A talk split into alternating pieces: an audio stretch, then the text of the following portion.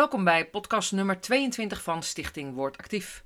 Mijn naam is Elze Waljaard en in de komende podcast wil ik het hebben over ons spreken, over woorden en over onze gedachten. Ik doe dat naar aanleiding van Psalm 19, een prachtige psalm. Die accent legt op drie thema's: het ontzag voor Gods schepping, de kracht van Gods woord en de keuze in karakter om te willen leven naar zijn wil. Dit is de derde podcast over Psalm 19.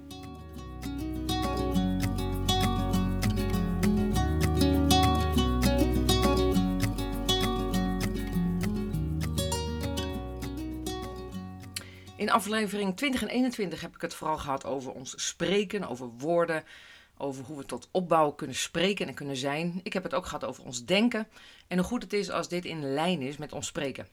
Deze podcast meer accent op de overleggingen van ons hart, zoals Psalm 19 dat zegt. Heer, laten de woorden van mijn mond en de overleggingen van mijn hart u welgevallig zijn. Dialogen in ons innerlijk.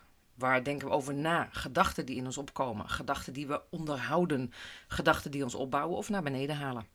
Hier geldt ook een bewustwording in wat we denken.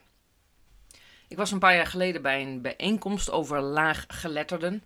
En een van de sprekers die begon uit te leggen dat wij als mens eigenlijk geen keuze hebben in wat we denken en zelfs niet in wat we willen. We volgen de massa na, zei hij, en we denken eigenlijk nergens echt goed over na. Misschien heeft hij soms een beetje gelijk. De marketing, de reclame is daarop gericht. Bijvoorbeeld, koop nu nog voor 10 euro. Over drie dagen gaat de prijs weer omhoog naar 15. Of boek nu uw vliegticket, nog maar twee stoelen beschikbaar. En heel veel mensen trappen erin, die gaan snel kopen.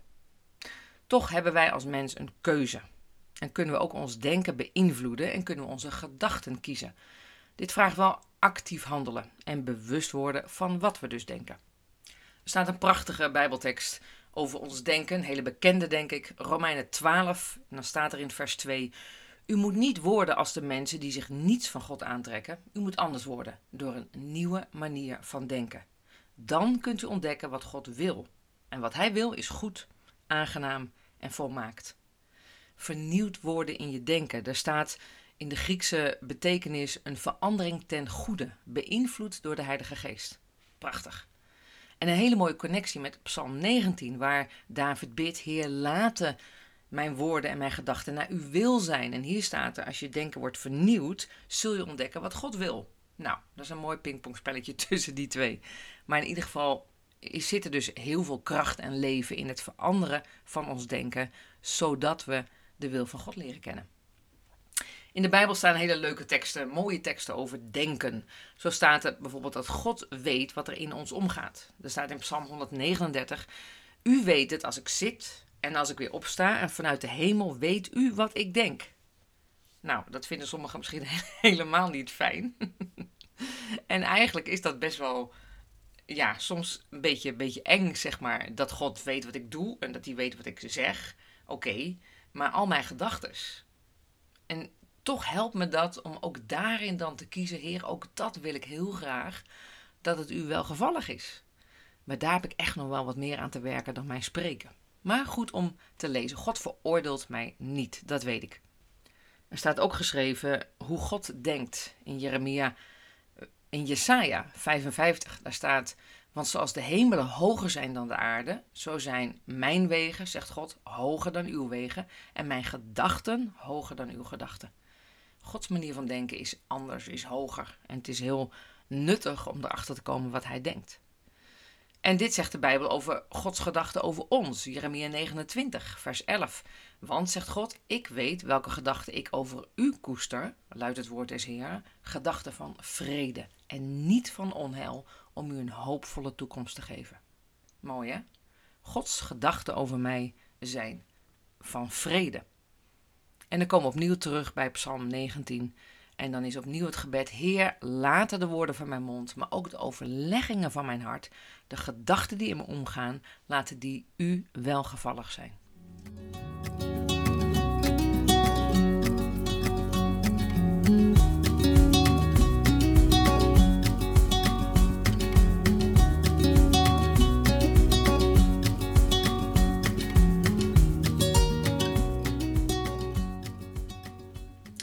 In de vorige podcast zei over waar we door beïnvloed worden als het gaat over ons spreken, geldt het natuurlijk ook over ons denken. Waar luisteren we naar? Wat zien we? Wat horen we? Ehm, hoe vaak kijken we het nieuws? Kijken we films die ons beïnvloeden? Social media, Facebook, Insta, TikTok. Roddels horen we misschien. Uh, mensen die negatief zijn, die zeuren. Wat is waar en wat is niet waar? Het is steeds moeilijker vandaag de dag om dat te bewijzen. En de discussies online en ook in het fysieke contact, die bewijzen vaak hoe fel mensen hierin zijn. Omdat dan twee partijen overtuigd zijn van hun gelijk en van hun waarheid. En vooral de ander moet overtuigen hoe dom en hoe blind die zijn dat ze niet zien wat echt de waarheid is. Een interessante vraag zou zijn: wat gaat er dan eigenlijk in je denken om? Wat maakt dat je zo fel bent om een ander te overtuigen? Wat gebeurt daar in je hoofd? Wat, wat is dan je basis om die ander te willen overtuigen? Is dat liefde? Is dat voortgedreven uit een overtuiging die de Heilige Geest je heeft gegeven? Is dat opbouwend? Is dat om de ander dichter bij Jezus te brengen? Dat zijn goede vragen die ik mezelf dan ook stel. Waarom wil ik per se een ander ergens in overtuigen? Voor mij heeft waarheid met een persoon te maken. En dat is Jezus Christus. Ik wil leren om ook in mijn denken in rust te zijn, in vertrouwen op God, met een luisterend oor naar zijn spreken en zijn woorden. Laten we eens kijken naar verschillende gedachten die we als mensen hebben en waar we soms in vastlopen.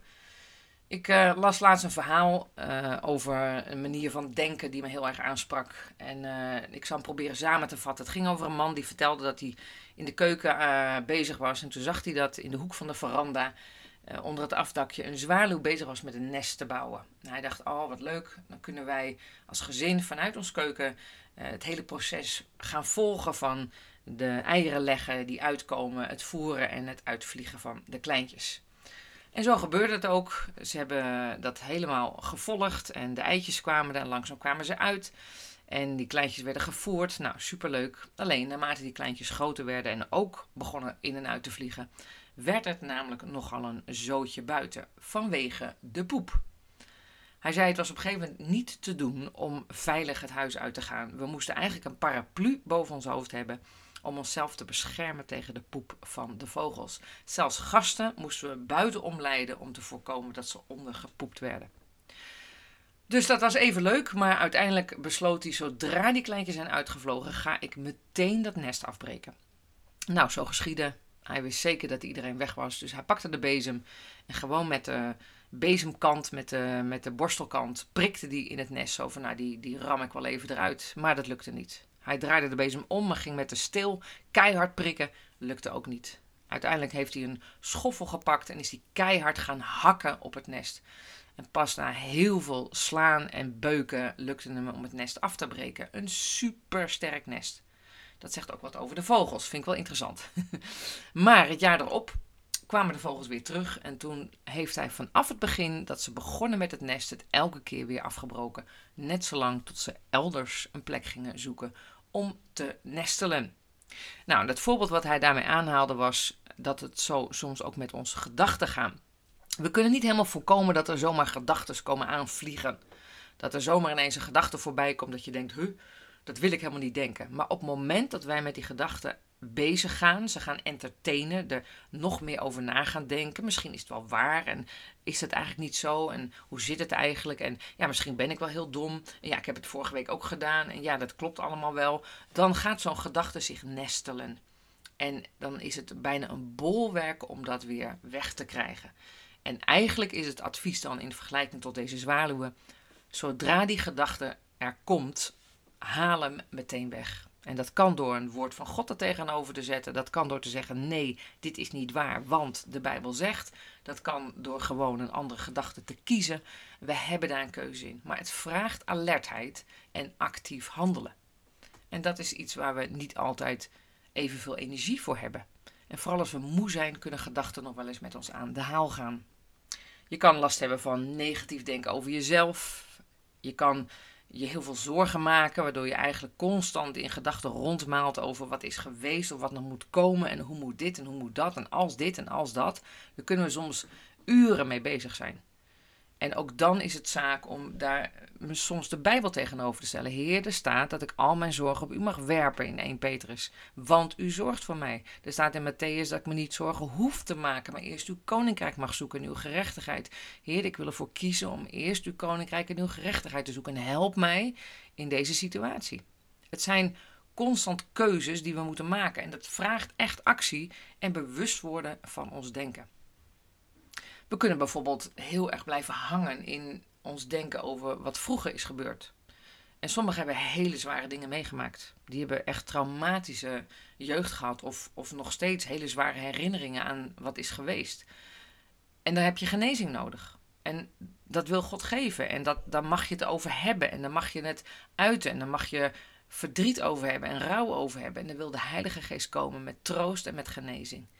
Maar er komt een moment dat dat dan klaar is. En als je maar blijft herhalen van wat was geweest en zie je wel en altijd ik en dat gaat weer, dan loop je vast. Dan bouw je jezelf niet op, maar dan ben je eigenlijk in cirkeltjes aan het denken, terwijl de situatie misschien al lang veranderd is. Filippenzen 1, vers 6 zegt zo heel mooi: God is in jullie, in mij, een goed werk begonnen. En ik weet zeker dat Hij dat werk ook zal afmaken. Hij zal met jullie, met mij bezig blijven, totdat Jezus terugkomt.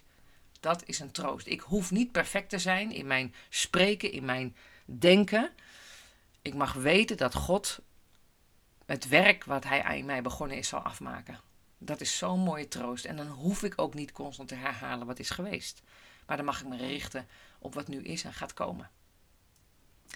Als laatste wil ik jullie meegeven de tekst uit Filippenzen 4. Dat gaat over maak je geen zorgen over, maak je nergens zorgen over, bid voor alles, vraag God wat je nodig hebt. En er staat er, broeders en zusters, richt daarom uw gedachten. Dat is echt actief op alles wat waar is, eervol, rechtvaardig, zuiver, wat mooi is, wat goed bekend staat.